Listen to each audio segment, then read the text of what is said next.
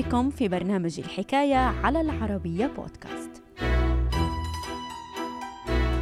أواخر شهر أكتوبر عام 1625 اتخذ القائد العسكري الإنجليزي إدوارد سيسل قرارا تعيسا صنف كواحد من أغبى القرارات العسكرية على مر التاريخ. تفاصيل الحكاية في مقال الكاتب طه عبد الناصر رمضان بعنوان أغبى قرار عسكري خلال القرن السابع عشر.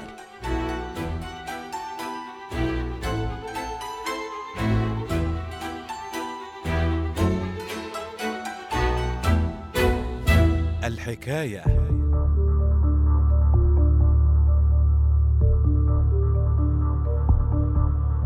سنة 1624 وعلى إثر فشل زواج وريث عرش إنجلترا تشارلز الأول من أميرة إسبانيا ماريا آنا لم تتردد إنجلترا في إعلان الحرب على إسبانيا.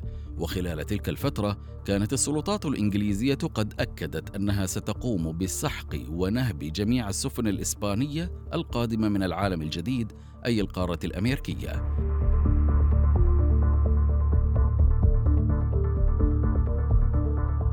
ولمعاقبة إسبانيا جهزت إنجلترا أواخر شهر أكتوبر تشرين الأول سنة 1625 قوة بحرية هائلة تكونت من حوالي 100 سفينة حربية وما لا يقل عن 15 ألف بحار لقيادة عملية عسكرية على منطقة كاديس الإسبانية. خلال تلك الفترة أوكلت مهمة قيادة التدخل العسكري بكاديس إلى القائد الإنجليزي إدوارد سيسل الذي كان يفتقر وبشكل كبير إلى الخبرة العسكرية. فضلا عن ذلك عانت قوات الأخير من نقص واضح في الانضباط. ومع بداية الحملة العسكرية عانت قوات إدوارد سيسل من سوء الأحوال الجوية ولكن ذلك لم يمنعها من التدخل في خليج كاديس والسيطرة على جزء من الميناء. فضلا عن ذلك ومع بداية الهجوم ارتكبت القوات الإنجليزية خطأ فادحا حيث أنها سمحت دون قصد للسفن الحربية والتجارية الإسبانية بمغادرة خليج كاديس والهروب نحو بورتوريال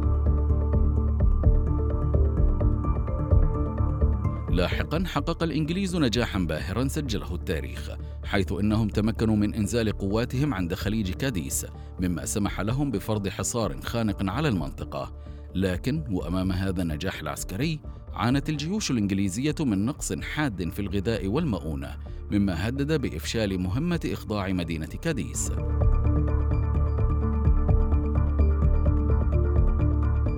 خلال تلك الفترة وأمام هذا الموقف الصعب اتخذ القائد العسكري الإنجليزي إدوارد سيسل قرارا تعيسا صنف كواحد من أغبى القرارات العسكرية على مر التاريخ حيث أمر الأخير قواته بنهب منازل سكان المناطق القريبة بغية الاستيلاء على كميات الغذاء والخمر الموجودة داخلها. على إثر هذا القرار الذي أصدره إدوارد سيسل هاجمت القوات الإنجليزية منازل الأهالي واستولت على كميات كبيرة من الخمر. وجاء ذلك قبل أن تشهد المنطقة جلسة خمرية كبيرة شرب خلالها الجنود الإنجليز حتى الثمالة. على إثر ذلك عادت القوات الإنجليزية نحو قائدها إدوارد سيسل وفي الأثناء صعق الأخير عندما شاهد عددا كبيرا من قواته مخمورين وغير قادرين على الوقوف على أقدامهم.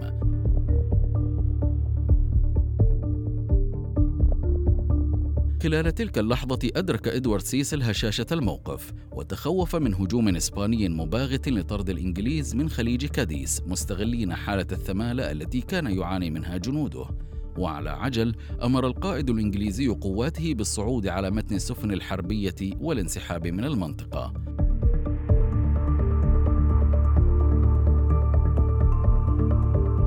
خلال تلك الفترة انسحبت القوات الإنجليزية من خليج كاديس على عجل وقد تسبب ذلك في بقاء ألف جندي إنجليزي ثمل على اليابسة.